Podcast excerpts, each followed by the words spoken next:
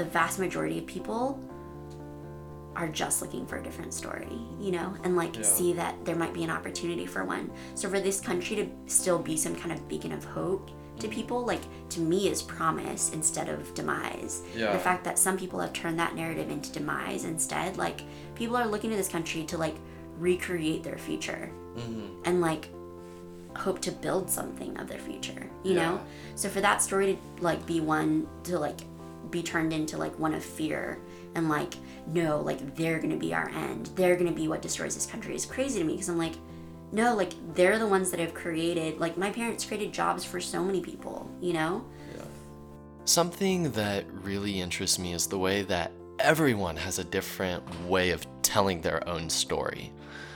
On, on the podcast, I've had some guests who really just skim through most of their life and want to discuss the present. Uh, some people naturally end up talking about specific formative experiences, you know, like high school or whatever. Um, but this this interview is the first one I've ever done where my guest wanted to spend a lot of time talking about their parents' lives and their own childhood. Like, it's kind of uncanny how good Suzy Lee is at remembering what it was like to be a kid.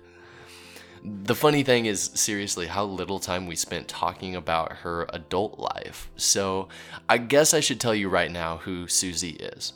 Suzy is a calligrapher, an artist, a designer. She works full time for herself, which is inspiring. And she's an all around amazing and really interesting person. Right before we recorded, she was telling me, you know, for instance, about a recent trip to Mexico City. She got to visit Frida Kahlo's house. What can I say? She has a dope life. Anyway, I'll let her get to it in her own words. Uh, I'm Jordan Eckroth, and this is the Reindeer Club podcast.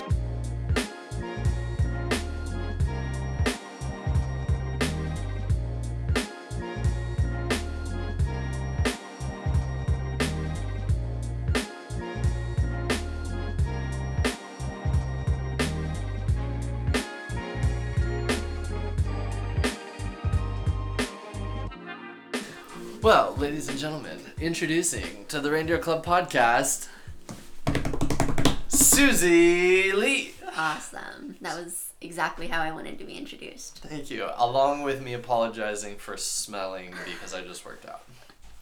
Now i we smell check it both no of the just boxes. kidding no i don't i don't smell it Suzy, welcome to the podcast. thank you very much How are we doing so far? The intro is uh It's great. I think it's like good for people to like realize that just because they can't smell you or can't smell this room, that smell doesn't exist.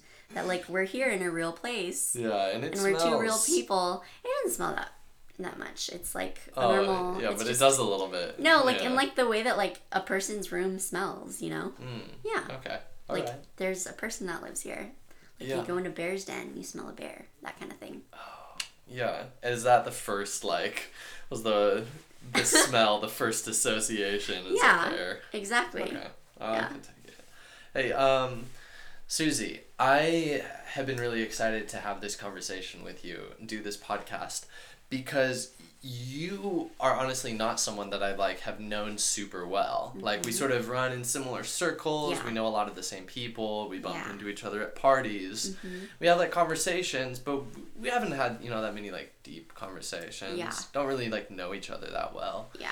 But every time I talk to you, like I leave feeling like, damn, this woman is so cool. Mm. Like she's into some really cool stuff. She's about some really cool things. And not to say that, you know, like uh, like cool, I should find more than one word to describe you cuz now it's just sounding kind of like vapid and surface level. But like more than that. I, yeah, I wanted to just get you in here, and we were even just talking for a while before like hitting record. And yeah, my suspicions are confirmed. You have got some like very interesting things going on in your life, and you've got a, a very interesting story. Mm-hmm. And are you are you ready to kind of tell us some of Yeah. the story? I mean, I would say for me, like my favorite part of my story, which you talked about, is is kind of like the stuff that came before me. And Yeah. um, well, where should we start then? I think we start with the people that made me. Okay, in the summer of nineteen. In the summer of no, I think it was it must have been like the fall. I don't I don't know. At some point. Um, but my my parents are from South Korea they both grew up there. They're both the oldest, the eldest of their large families. So my mom comes wow. from like a pretty big family, and my dad comes from a really big one as well. They're both the eldest, which means a lot in Asian cultures. Yeah. It carries a lot of responsibility and weight.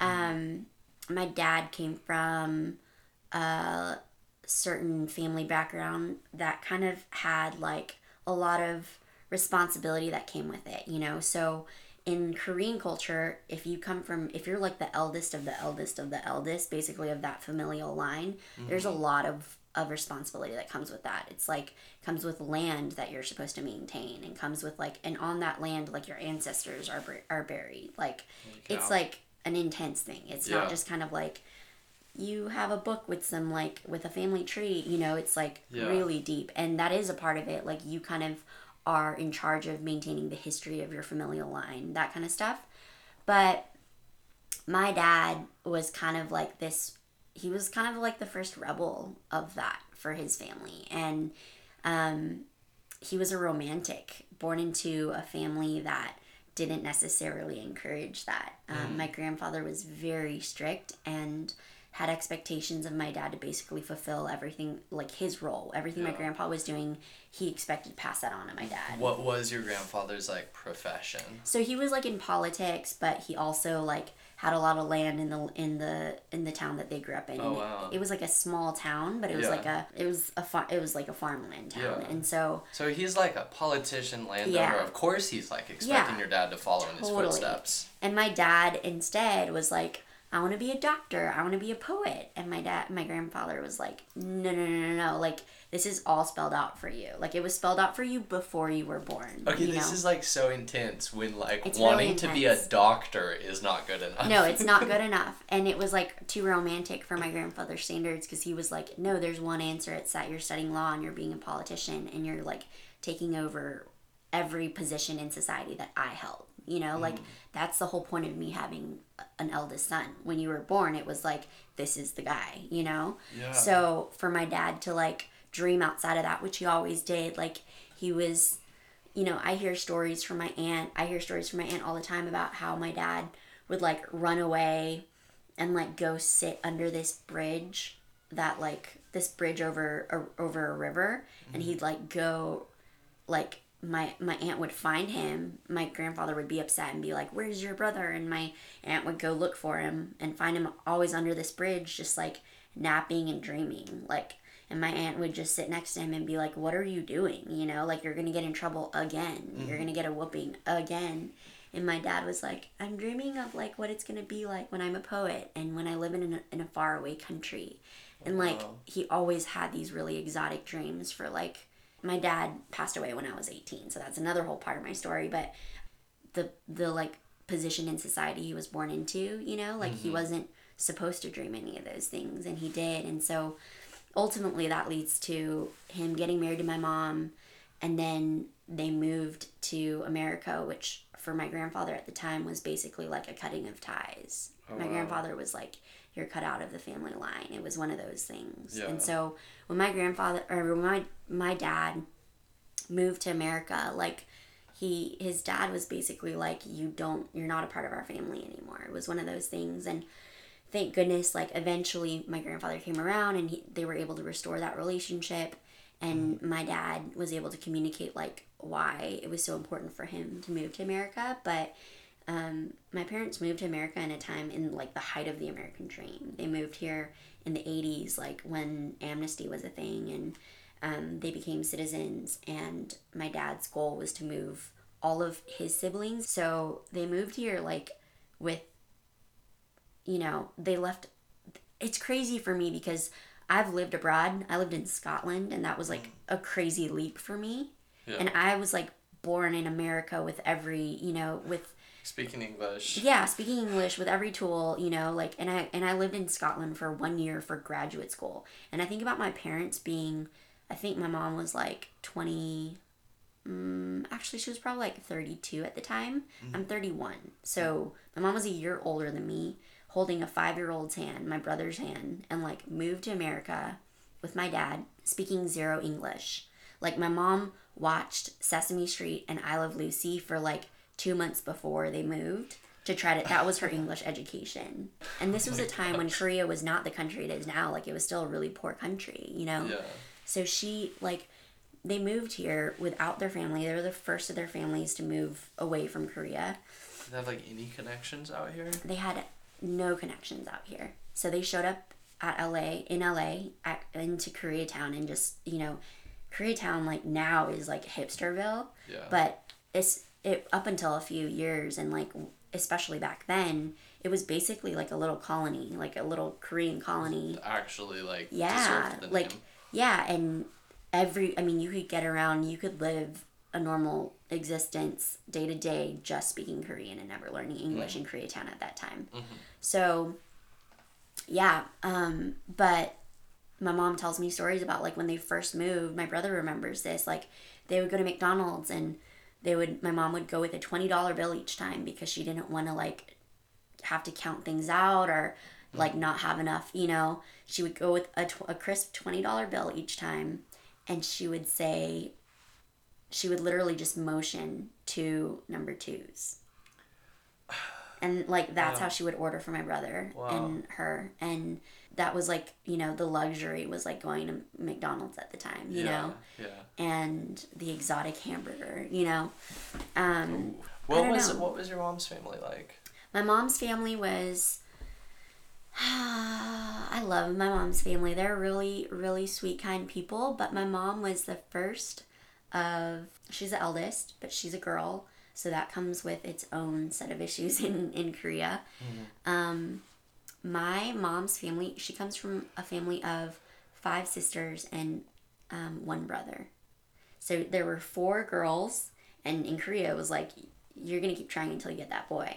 There were four girls, one boy, and they tried again and they got a girl again, so they stopped. Oh my gosh. yeah, so they had six kids, and my mom was the oldest of those girls. And when my mom was um, in seventh grade, I think, she dropped out of middle school to put her siblings through school because my my grandmother and my grandfather i mean my mom was born the year the korean war started. So it was like a crazy time and my grandmother and grandfather were um, struggling to make ends meet. And so my mom quit school and she's like so stinking smart.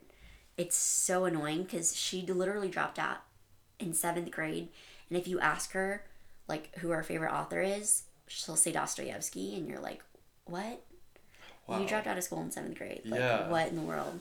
But, um, yeah, she comes from a family of really kind people that sacrifice for each other.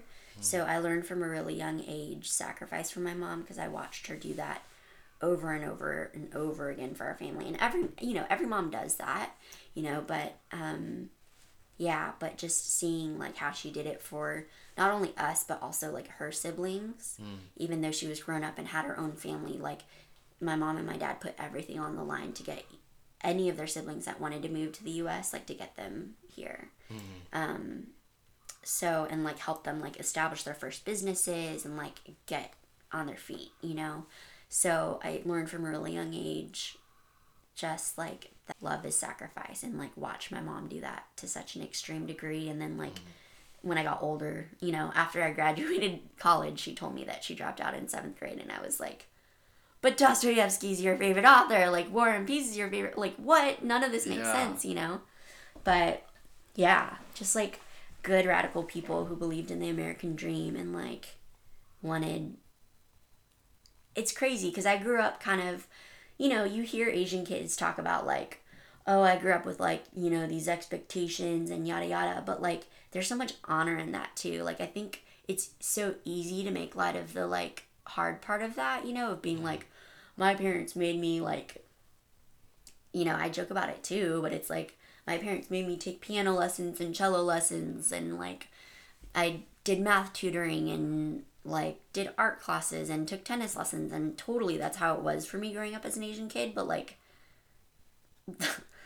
the truth is that my parents moved here like with little to nothing mm-hmm. and the fact that they like sacrificed constantly for me to like have that kind of education and that kind of experience as a child like is insane Yeah. you know and like that's the foundation. And so I don't know, it's really wild to me when I guess you know, moving into the political discussion like when people talk badly about immigrants and my example of immigrants are my mom and dad and I see that they were the least selfish people. Mm-hmm. And their biggest goal was not like just they were I mean they worked themselves to the bone you know? They weren't in some like high and mighty jobs. They were literally like like opened a restaurant and work would work like would go in at like 9 a.m. and would come home at like 10 p.m., mm-hmm. you know, 11 p.m. And like that was their work day. You know, it wasn't like they were in some like ivory tower. That was their job. You know, they worked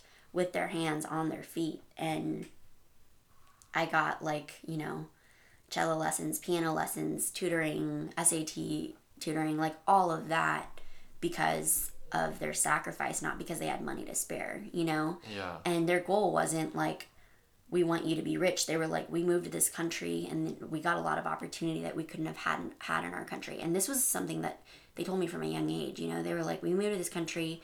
We couldn't have had the ever have had the opportunity that we had that we've had here in our own country. So mm-hmm. like we need to make you the best people you can be to give back to this country. Mm.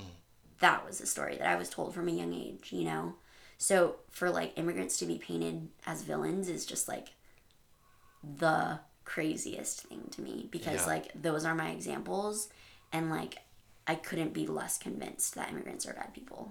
You know, I'm like it's it's impossible. Like I've I've seen them be heroes Yeah. from day 1. So mm-hmm.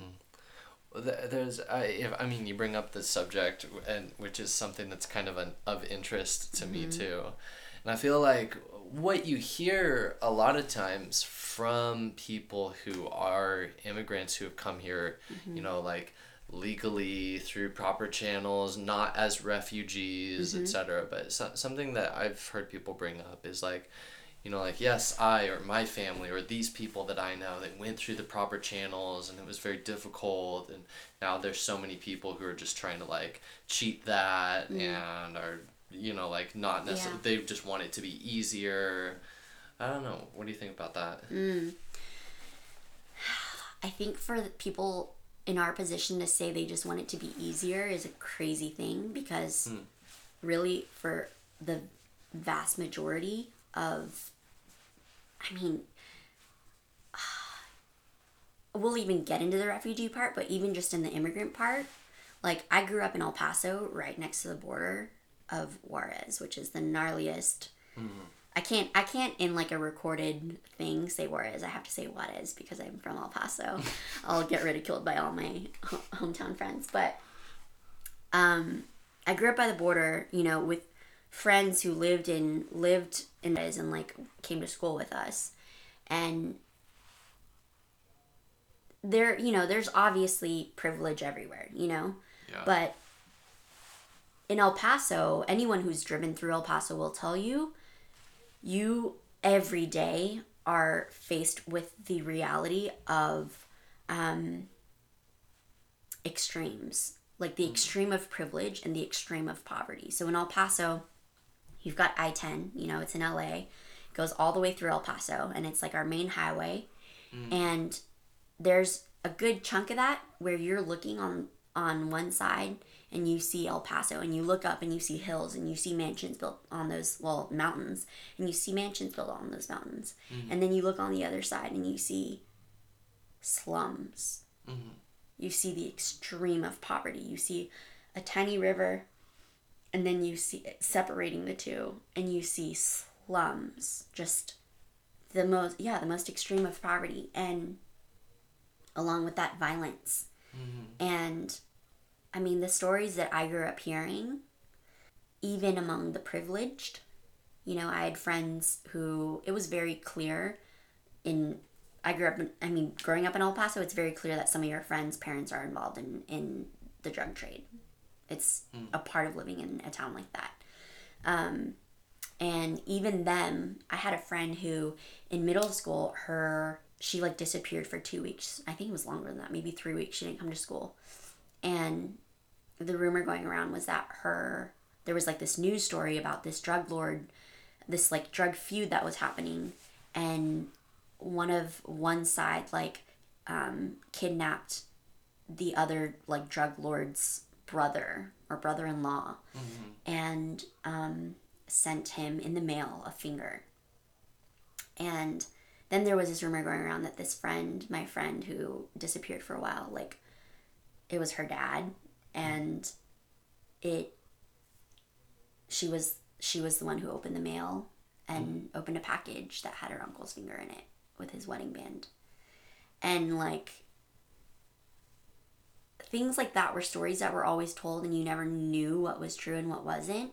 But like the fact that a 13 that that could have happened to a 13 year old and that they also had to keep it a secret you know that that was that 13 year old's reality mm-hmm. like it's just crazy to me because that's some kids reality. And the fact that we would not give anyone a chance like yes crime is everywhere you know i totally understand like i understand the threat but then there are people who are legitimately just looking for a chance you know? Like yeah.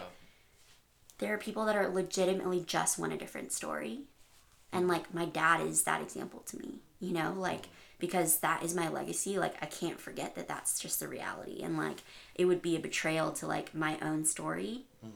to discredit like that the vast majority of people are just looking for a different story, you know, and like Yeah. see that there might be an opportunity for one. So for this country to still be some kind of beacon of hope to mm. people, like to me is promise instead of demise. Yeah. The fact that some people have turned that narrative into demise instead, like people are looking to this country to like recreate their future mm-hmm. and like hope to build something of their future, you Yeah. know? So for that story to like be one to like be turned into like one of fear and like no, like they're gonna be our end. They're gonna be what destroys this country is crazy to me because I'm like, no, like they're the ones that have created like my parents created jobs for so many people, you know? Yeah. I just yeah, I I don't get that. And then when it comes to refugees, like I moved to San Diego to work with refugees because that story is fascinating to me. But like I just I come from a Christian background and it's so so ironic to me. It's insane to me. Like it happens in the Bible and it happened it's happening now. Like just that people are totally turning a blind eye to the very gospel that they preach. That like Jesus like that Mary and Joseph literally came to Bethlehem as what? Base you know, like we're like and had to have Jesus in like what? Like basically like a barnyard, you mm-hmm. know?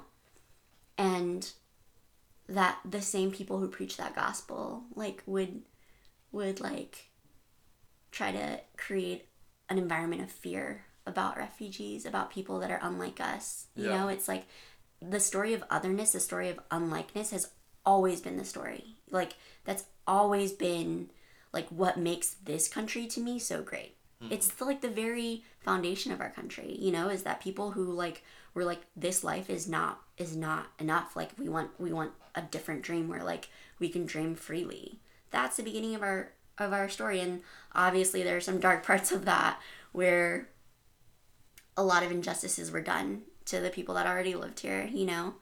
But like what this country was built on were people like dreaming dreams and to say that my dream because I was born here is like worth more than someone else's dream is like is crazy. I just don't I can't get behind that.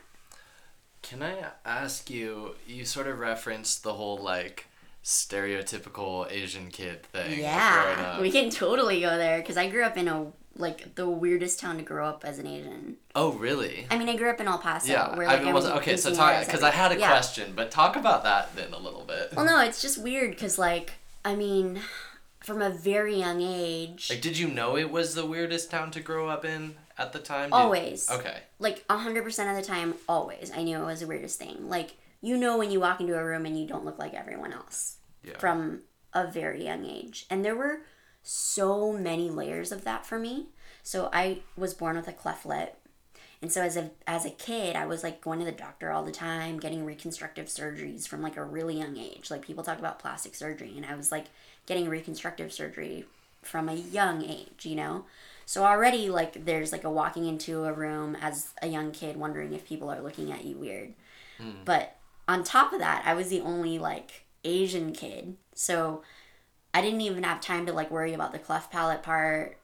I was like there was already the whole Asian part. There I mean there were so many layers to this where I was just like other than, you know? Yeah. But like from a really young age, my parents, my mom specifically, really instilled in me that like I was it was special to be set apart. It was special to look different. It was special to be different and that it was a good thing, you know. Um that I should like find the like the like light in that, you know? And um yeah, she instilled that in me from a very young age. Like I've had this scar under my nose from like having a cleft lip my whole life. And as a young kid, I remember this moment. I was like looking in the mirror and having a self conscious moment, being like, I wish I wasn't me. I wish I didn't look like me, you know? And it wasn't like considering how self conscious, like, you are already are as a kid, like, it wasn't, it could have been way worse, you know? But my mom was always so present in those moments and i remember in that specific instance she walked up behind me saw me knew what was happening in my head and she like placed her thumb on my scar and she said that feels like god's fingerprint. And she was like you're set apart. Like it wasn't enough for him to just make you look different in this environment. Like he wanted to put a mark on you to make you different you know? And like that's like coming from a christian perspective. But like even aside from that, like I think any way you put it, like to appreciate difference, to like celebrate difference is a very beautiful thing. Mm-hmm. And um, my mom taught me to do that at a really young age, and specifically because of my circumstances, you know. Yeah. But aside from that, like then growing up in a predominantly Hispanic community was just interesting, you know. Like I had a Mexican nanny, and um, so I spoke Spanish really fluently at a young age. I don't. I've lost a lot of it, but I still speak some of it now. And um, but then like when I was fifteen, all my friends had quinceañeras, and my mom was like, "Do you want a quinceañera?" And I was like, "No, mom. That's definitely like just take on someone's culture, you know." But like, it's funny because I mom. see, yeah, sweet mom just didn't want me to feel left out. But like, I see like Khalid. Everyone's into Khalid right now, pop big like you know musician. He's from my hometown, and he's like this nineteen. I think I think he's nineteen, like nineteen year old kid who like is a black kid growing up in El Paso, and that's not very common. I mm. mean, the only black kids in that town, for the most part, have military affiliation, and that's exactly the case with Khalid. Mm. And it's crazy because in all of his stories, like, or in all of his songs, like, he'll, like, so many of his songs, he shouts out El Paso, and people are like, no one knows, he'll, like, say 915, and no one knows what 915 is, you know? but he's so proud of this heritage that isn't even his own. But I think the craziest thing about it is like I experienced this too is like for for there to be any culture to grow up as a minority in mm-hmm.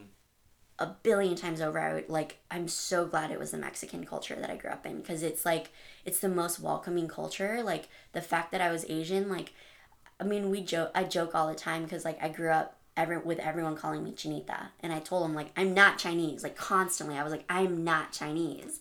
But they called me Chinita and it just turned into a term of endearment you know because they're like "Eh, I mean like it's good enough. You're you're you know? But it was never like in this like in this like weird like vengeful like in this like hateful way you know? It was in a very like endearing way where even like them calling me the wrong the wrong ethnicity was like fine because you could tell there was just like affection behind it you know it's the most welcoming yeah it's just such a welcoming culture um so so yeah it was it was definitely weird growing up in that environment Yeah.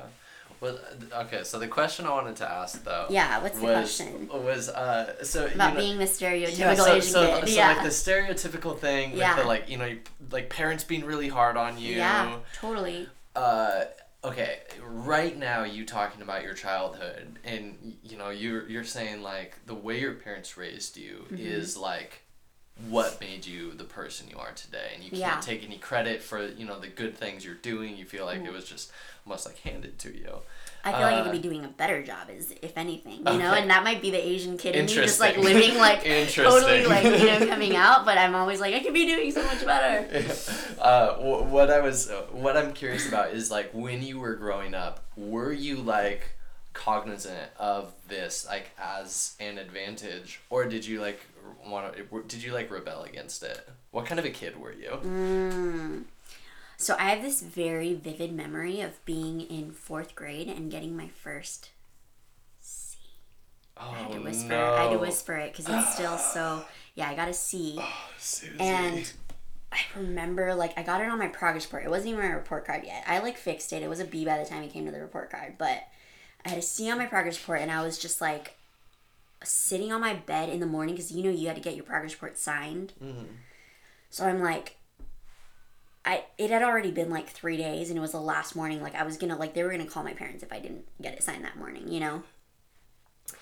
And I'm sitting on my bed before before I go to school, and I'm just like sitting there th- looking at the C, looking at this progress report, thinking like, this is it. Like I'm not gonna make it. Like I'm gonna fail in life. It says it right here. Like it oh says it on this piece of paper that I'm gonna fail in life. I remember thinking that in like, what grade was I in?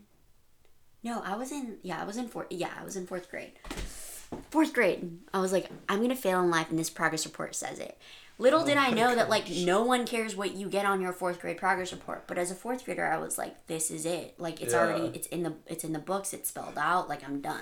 You know? yeah How are my parents just like, you know, like my parents have sacrificed so much, like I was I wanted to make them proud and this is it. Mm. So like there was always a, an immense amount of pressure. Yeah. But it was never like my parents were so it was it was um paired with so much love and affection that it never felt um i always knew that at the end of the day my parents were always going to accept me. It was more fueled by a fear of disappointing them or making them like making all their sacrifice not worth it you know yeah than it was like they're gonna beat me when I get home. You know, it wasn't like it wasn't this like intense oppressive thing. It was this like I have been given the honor of being my parents' kid, mm-hmm. like who love me so much and have sacrificed so much for me. Like I have to live up to that. yeah Which I mean, yes, can be can be a lot of pressure, mm-hmm. but I think it's a good kind of pressure. You know, like I think I mean, the cello is like my best friend now and like I wouldn't have come to know that friend without my parents pushing me. You know, mm-hmm. like things like that where like I would now like the cello is so a part of my identity or like you know, like different things from my childhood. Like I have these like intensely like intimate meditative moments when I play the piano and like I wouldn't have had that if my parents didn't force me to practice every day, you know? Like hmm. things where I see so much benefit in it now. Mm-hmm. But in the moment I was like, this is crushing. I can't be good enough. You know, like you you know, there's always that, but but I think it all like I'm really really really grateful for it in the end. Mm-hmm. Yeah, cuz it would have been way easier if my mom always said like this is not for me, this is for you, you know, like always told me that. And I think every parent does, but like right. Did you ever become like a rebellious teenager? Yeah, oh but it was like totally in secret. oh. It was totally in secret and I was like like leading our like church youth group while I was like partying and like going out to me- like partying in Mexico. Oh. And like like going clubbing in Mexico right after youth group. You know, like it was yeah, like growing up in up in El Paso was weird like that where like it sounds exciting. it was exciting, but it was also like looking back on it now, like I'm like that was really insane, you know, but it's so a part of who I am and like the things that I love and like the cultures that make me. the whole like leading youth and then going and clubbing. Is that what you're yeah, referring to? honestly, yeah. Like knowing that the world is not black and white, knowing that the world is full of color and that if you limit yourself to one story, like there's so many there's so many more stories in this world, you know, and I think mm. there are a lot of people who are so consumed with one story and like just knowing that one story, just knowing one truth and mm-hmm. not opening themselves up to like other people's stories, other people's truths. It doesn't mean that that has to be your own truth, but like accepting someone else's truth is like such a beautiful and freeing thing because it brings dimension and more color to your own story. You know, like for me, my childhood growing up in El Paso was like a constant education in that of like you're not Mexican, but like all the people around you are and like the sooner you like open your eyes to that the beauty in that like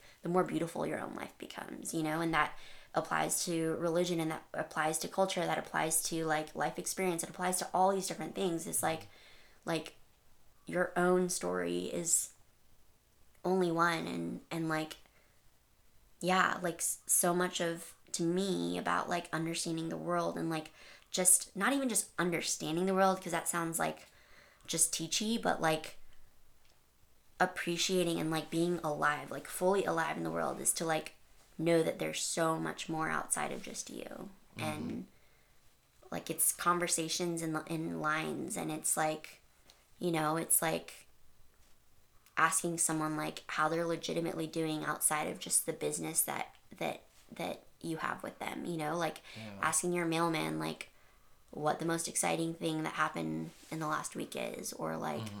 The plumber that comes to fix your toilet like you know like having a conversation with them and understanding where they come from. Like everything is an opportunity to like understand someone else's experience and story that I grew up in like was constant evidence of that you yeah. know? So. Uh, so talking about stories yeah. then um a lot of what you've said so far just the whole notion of like your parents had such a strong vision for like the type of life they wanted to provide mm-hmm. for you and you feel in some ways like you really are just living out what they mm-hmm. created yeah and chose mm-hmm. and how but not much, in, not not yeah how so, much autonomy do you feel like you have yeah totally so when i say that i more mean that like um i more mean that there was like this bravery that came with my parents' choice to come to this country and to like leave everything that they knew to be here. Mm. And so it's not that they have this like my parents were never the last thing my parents ever thought I'd do or wanted me to do. Like my parents didn't know what calligraphy was mm. or being a calligrapher is, you know? Like I even now like constantly it's it's amazing how well my mom's handled it, but like going full time into nonprofit work and then calligraphy work like for a Korean mother tr- like reporting home to relatives in Korea it's like a very confusing thing to have to explain like she works for a company that doesn't make money and helps like coordinate surgery I mean like just like all of my career history is very very challenging to explain to like mm. our relatives in Korea you know but my mom like my parents have always been like do what you love you know? Like we're gonna give you all the tools but at the end of the day like do whatever is like the biggest contribution to society. Like do what society needs you to do. Like fill mm your role play your part you know? Mm and my mom's been so gracious and understanding that like i've kind of chosen a very unconventional one you know? So mm like when i say that things were like planned out spelled out for me i don't mean that they picked out the like career of being a calligrapher. That's the furthest thing from what I mean. What I mean is that they chose a path of like bravery and like choosing things that aren't conventional and um and like I grew up from a young age watching my parents growing up in El Paso like watching my parents like give of their earnings or of their things very freely to like other immigrants, you know, mm-hmm. and being like we're all tied. Like I had moments with my dad where he would like we'd walk up to homeless people and he would invite them to our home and they'd stay with us. And like he would ask them what their story was you know and and he would give them clothes out of his drawer and like let them shower in our bathroom. And it was very like I was I was constantly taught this narrative of like that's our brother that's our sister. And I don't do it the justice that I that I should be doing you know like mm. it's just like I, I feel like I was given a very rare education by being the child of my parents who had such yeah.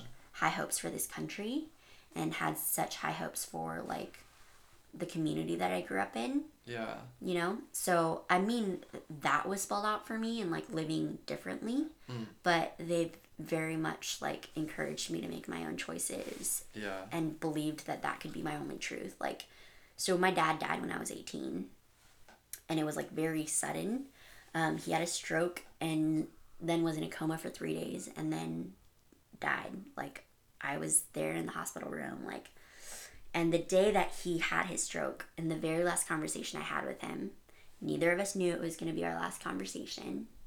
He was dropping me off at the airport for like a school trip, and I mean, this is a whole, like my the way my dad died and like the way I experienced that and how many like beautiful like this like beautiful thread that like kind of weaved that whole story together for me is like one of the wildest things I've for me is hands down actually the wildest thing I've ever experienced in my life. Mm. Because that to me is like kind of exhibited that like there's so much happening beyond my control. Okay. and that there's a story that was created that like started being written way before I started to make my own conscious choices, mm. you know, that get to play very beautifully into the choices that I make, you know. But we had that conversation. We he was driving me to the airport, was gonna drop me off, and it's he hadn't been talking to me for two weeks because I had, without his consent, without my mom's consent, withdrawn my, um, like I don't know my, whatever it is, like decision to go to UT Austin and like decided to go to Baylor, and I didn't tell my parents. I just decided to do that, and I like withdrew from UT and like decided to go to Baylor, and then he found out later. Wow. And it was the first, I mean, for an Asian kid, that's like a very rebellious thing to do, Yeah. right? Like, I was choosing to go to a private Christian school, but it was like the wildest, most rebellious thing I could have done because I did it without telling my parents. And my dad was just like, What is happening? Like, where is this coming from? You know? So, and he mm-hmm. was really upset and didn't talk to me for like two weeks. And so the day he broke his silence was this day. And it was kind of like, he um, invited me or he he like d- decided to drive me to the airport on the way to the air- airport he said like Suzy i'm really sorry that i've like been trying to force my opinion on your decisions Wow. i've raised you your whole life saying like listen to god over man like make your own choices and listen to god over man. Like don't listen to people. Don't listen to what people tell you to do. Listen to the voice inside of you you know was like what he always told me to do. Hmm. And his example was like my dad you know well his dad hmm. like told him like no he had to he had to like live out this specific role that was set out for him. And my dad was like that's not right for me. Like he listened to his inner voice and he moved to america like pursued this other story. And so he was like i've told you to do that your whole life and i've realized like you just turned i had just turned 18 like four or five days before that and he's like you know i'm realizing like this is the fruition of that. Mm-hmm. You're finally making your own choices and i told you like what i wanted you to do and then you like listened to your inner voice and you literally like disobeyed me but like that was just you doing what i've told you to do your entire life. Mm-hmm. And he's like I, he said like these words and in an asian family you don't get told like i'm proud of you or like those things very often you know? Um but i always knew my dad was proud of me. It was just something that wasn't necessarily vocalized all the time. But he said like Suzy i'm really proud of you and i think i like who you're becoming so just keep being true. And he dropped me off at the airport and i flew to phoenix for a school trip and he had a stroke and that was the last conversation we ever had. And so there's just this certain sense of like i have to be true to that you know like i have to be true to myself i have to be true to that voice and it may look different it may sound different but like that is what's going to get me to like fulfill my role in this world and what's going to get me to live an authentic like authentic life and and like actually play my part and say what I have to say in the short lifetime that I have, you know. Mm-hmm. So Could we talk a little bit about your journey with religion? yeah, we can. It's a wild one.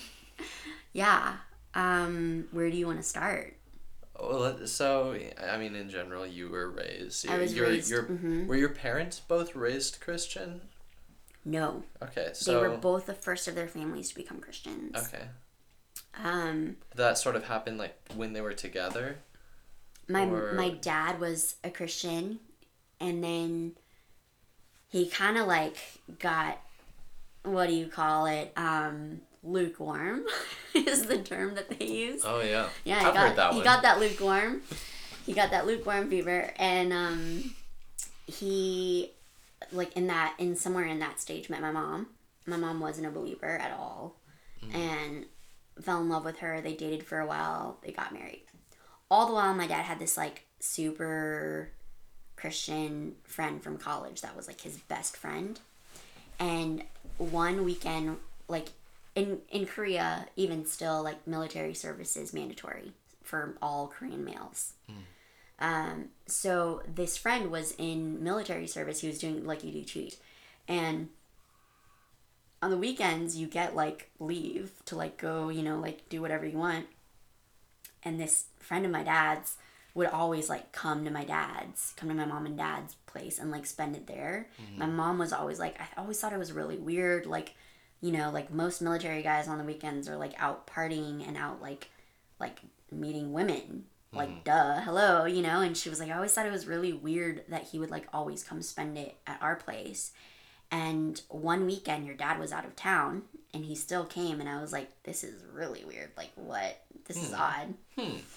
And he invited my mom to go to church on Sunday. And my mom went and she became a Christian. And my dad came home from his business trip and my mom was like, I believe in Jesus now. And he was like, What? nice. That's how that happened. So then my mom just got really like really fiery and just started like my mom's always been for as long as I can remember my mom's woken up at 5 a.m. every morning and prayed for like one or two hours before the start of every day wow. for as long as I can remember. So I think my my mom kind of like really surpassed my dad at some points and just like she just became like prayer became her like her safe place. And I think she really needed that immigrating to this country cuz you can ask my mom she is like I was always a safe person. Like I always made the safe choice, you know? Mm-hmm. And your dad was my like wild choice. He was my one wild choice. And then that turned into like wild choice after wild choice because he made all these crazy choices, you know? Yeah. And so I think a big part of that was my mom like found this refuge in prayer, just this like quiet place where things were like there was like a peace and calm in that for her. And mm-hmm. whether she was in Korea or whether she was in America, she could return to that place as being her safe place, you know. And it was the same Yeah. for her in a foreign place as it was back in her home, you know. So yeah, that's my parents' story and I grew up like going to church every Sunday. The only Sunday I ever missed growing up was when I had chicken pox. I'm not even kidding. Like from like the time I was born until I was 18 and out of out of my parents' house. Like the Oh only time I missed church was when I had chicken pox one week. Wow. Yeah. And Do you remember that week pretty vividly? yeah, because I was like, I mean, you know, you can't help like when you grow up in an environment like that. You're like, am I gonna go to hell? Like, Yeah. what's gonna happen? Like, this is the only time I've ever missed church, you know? And part of that is too, I was just like a superstitious, weird kid. So I like assigned meaning to everything, and I was like, well, if I go to church every Sunday, but I don't go to church this week, like, what's gonna happen? Like, is everything gonna fall apart, you know? Yeah. Were you like was Is your Satan family like into the, like the rapture? Totally. Yeah, like if the rapture Totally. is today. So my my family was like very you were for sure gonna be left Yeah. behind. my my parent my family was totally like I went to a church. It wasn't necessarily that my parents taught me about the rapture. It was like I had like that's the other thing, right? Is that your parents aren't the only people that teach you about religion. Like there's these Sunday school teachers and these other characters who have slightly different opinions than your parents might, and and you are affected by these things. And so I, I had this one Sunday school teacher that like for some reason thought it was actually no. What happened? My brother's eight years older than me, so he was a part of the like the youth group while I was still like really young. I think I was like seven, I think, and he was like 15. That's what it was. Mm. And he's, yeah. And the youth group was watching uh, Left Behind, that movie about the Oh, rapture. yeah. Oh yeah. And I wasn't supposed to be watching it because I'm seven, you know, but I like snuck in and literally watched through the crack of the door. Oh, that's scarring. It was so scarring because on top of the fact that I'm watching this secretly, I'm like, this is why I'm not supposed to be watching this, but I couldn't stop watching it. And so then on top of that, like my parents, my family, like would always, you know, like we would go to church really early and be there until like 3 p.m. and Mm. then we'd come home and everyone would take a nap. But like there were a couple times that I would wake up from their nap after everyone else and they would have gone on a nature walk and I like wake up and no one's home and I'm like, the rapture happened! It happened! Yeah. And I'd just be like bawling and my family would walk in the door and be like, What is happening? I'm like, oh, it didn't happen, like everything's okay. But I totally grew up with that fear, you know, and and my parents always were like, You're fine. Like, it's fine. Like, we're all going to the same place if we're going somewhere and you Yeah. know, but like yeah, I grew up with like a in a Southern Baptist Korean church on Taj Mahal Street in El Paso, Texas.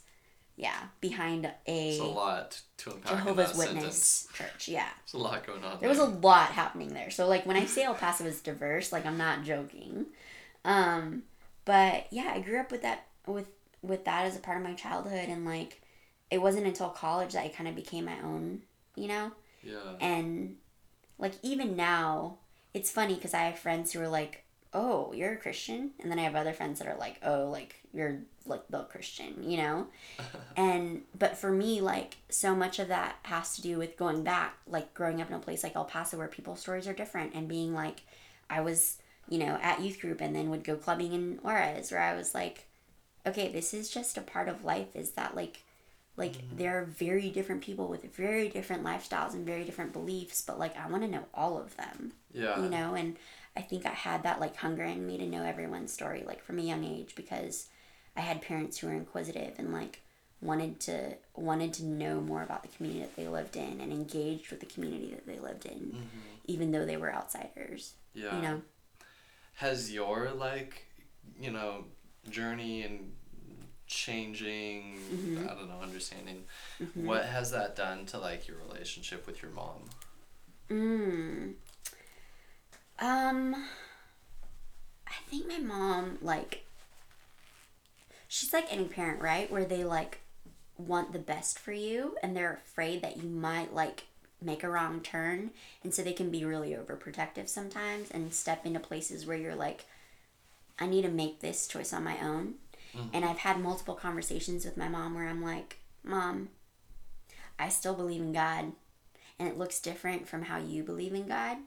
But like, this isn't even about you trusting me as much as it is about you trusting God. And like knowing that if He's all supreme, like you say He is, and you believe He is, that like my journey's gonna be okay, that I'm gonna be okay, that all those prayers that you sowed into, like every morning at 5 a.m., you know, the hours you've poured into like praying into my life, that like if you really believe it, show me right now. You mm-hmm. know, like that kind of challenge of like, I know you're being a good mom, but like, I'm gonna like actually like challenge you to just like maybe practice what you preach and just like put your put your faith on test right now mm-hmm. because like yeah part of my journey is freaking you out right now and it doesn't make any sense to you. But like if you really really know that things are in his hands then like you'll let me figure it out. And you'll let him like use whatever tools he has to like which is you know everything like to take me there. Mm-hmm. And it's gonna get weird and it's definitely gotten weird but i think my mom knows that she would much rather me have an authentic relationship than have a forced safe one Mm-hmm.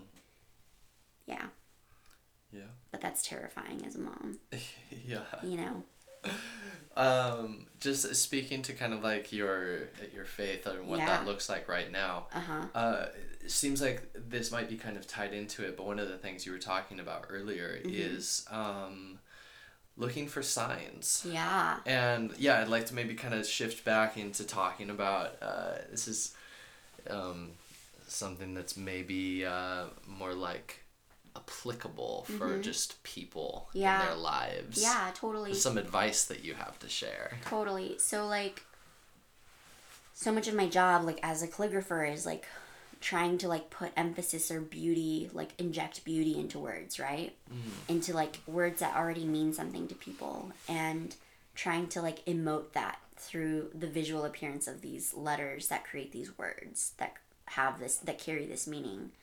But I think so much of my own like I guess so much of my own story has to do with like seeing signs and feeling like some like there's meaning in things that other people might not understand. And I think as as a kid that was a weird thing, like as a child, going back to my childhood, like that was a weird thing because I tell my brother things.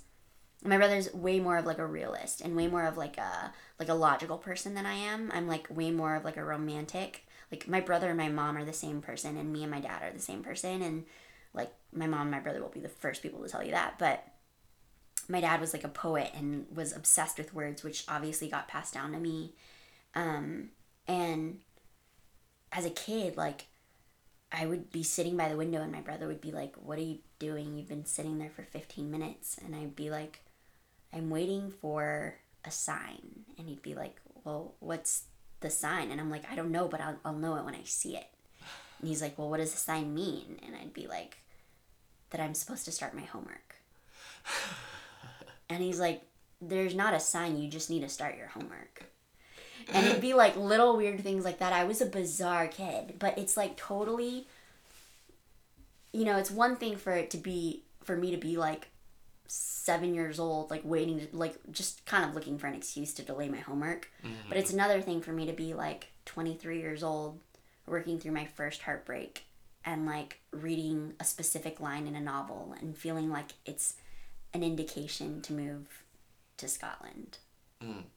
And then doing it and then like being away from all my family and all my friends and that having so much to do with who I am now. You know, like so like I don't know, there's to me there's a beauty in looking for the signs. And there are always going to be people like my brother that are a lot more pragmatic and and you know, bring people like me who live in the clouds like back down to earth, but at the same time like there are so many movies that wouldn't have been made and so many like children that wouldn't have been born and so many I don't know, like books that wouldn't have been written had people not saw the beauty and the meaning in a sign mm-hmm. and not felt the weight or the importance or the urgency in in responding to those signs. Yeah. you know? And people all kinds of people live their life all kinds of different ways but i have chosen intentionally time and time again to like live my life looking for those signs because for me like it's fuel for the fire. Like for mm-hmm. me it's like what i need to keep going and to like find meaning in a world that i don't understand Yeah. It seems like something um, that's sort of a recurring thing for you is um, finding meaning like in words beyond what like the author sometimes even intended. Totally, totally. Like, oh man. I mean, I didn't. I was supposed to. I went to grad school and I wanted to get my PhD after that and become a professor. I'm a calligrapher now. Like, that did not pan out. And so much of why that is is because I read Franny and Zooey at the end of grad school Oh. by J.D. Salinger. And I was how like, did that go? and I was like, see, this is it. Like, just overeducation just like puffs people up and it doesn't like, it doesn't actually bring any change to the world. Like, it's just like people living in an, like living their existence in an ivory tower, writing papers people will never read. Smoking in a bathtub. Yeah, totally. But that's not necessarily the case, you know? That was just like me reading Franny and Zooey looking for a reason to live my own truth, Okay, you know? yeah. So I think that's what happens is like we see we look we see the signs we're looking for, right? Like Yeah. we don't see the signs that we're not looking for. Like I I don't think I've seen I've actually like noticed a speed limit sign in Yeah. like 10 Okay. years, you know? Like Did you ever like see a sign telling you it was time to do your homework? yeah. Oh, you did. Yeah, I saw the bird. Oh yeah. so by. so secretly like you did want to do your homework. I knew I needed to. I knew I had to. I knew at some point the sign had to come, and I had to just decide that that was the sign. Mm. Okay. So that's so that's the other part of it too. You know, is like Deciding when something is the sign. yeah. I think subconsciously we all know what we're supposed to do. We just need like the courage to do it. Hmm. And so that bird flying by at just the right moment, or that like song lyric that just came on the second you turned on the radio, you know, like that becomes a sign Yeah. because it becomes it becomes the cue to courage of like I've been waiting to do this and I've needed to do this, but I need like I just need someone something to push me. You yeah. know? Oh man, I feel like I totally agree. I feel like the whole concept of um I feel like it's not entirely uncommon to get this sense of like having an epiphany. Uh-huh. Like, you know, just suddenly realizing something Yeah. like I've never thought about it like Totally. this before. Yeah. But I feel like 9 times out of 10 when that happens, like it is le- like it's legitimately something you've thought before. Totally. Like You've- you I mean, didn't you- invent a new thought out of nowhere. Totally. Go back to your journals. You've written about it. You wrote about it three years ago, like verbatim, probably. Yeah, Yeah. like guess what? Like you're so excited about this new thought because all it does is confirm what you already believe Yes. in some way. exactly. And if totally. like it didn't do that, then it wouldn't be exciting to you. It would be depressing. totally. totally. Yeah, there's a narrative that like rings true to us and we wait for it to like ring. Yeah. Mhm. hey Suzy, thanks so much for coming on the Reindeer Club podcast. Thanks for having me.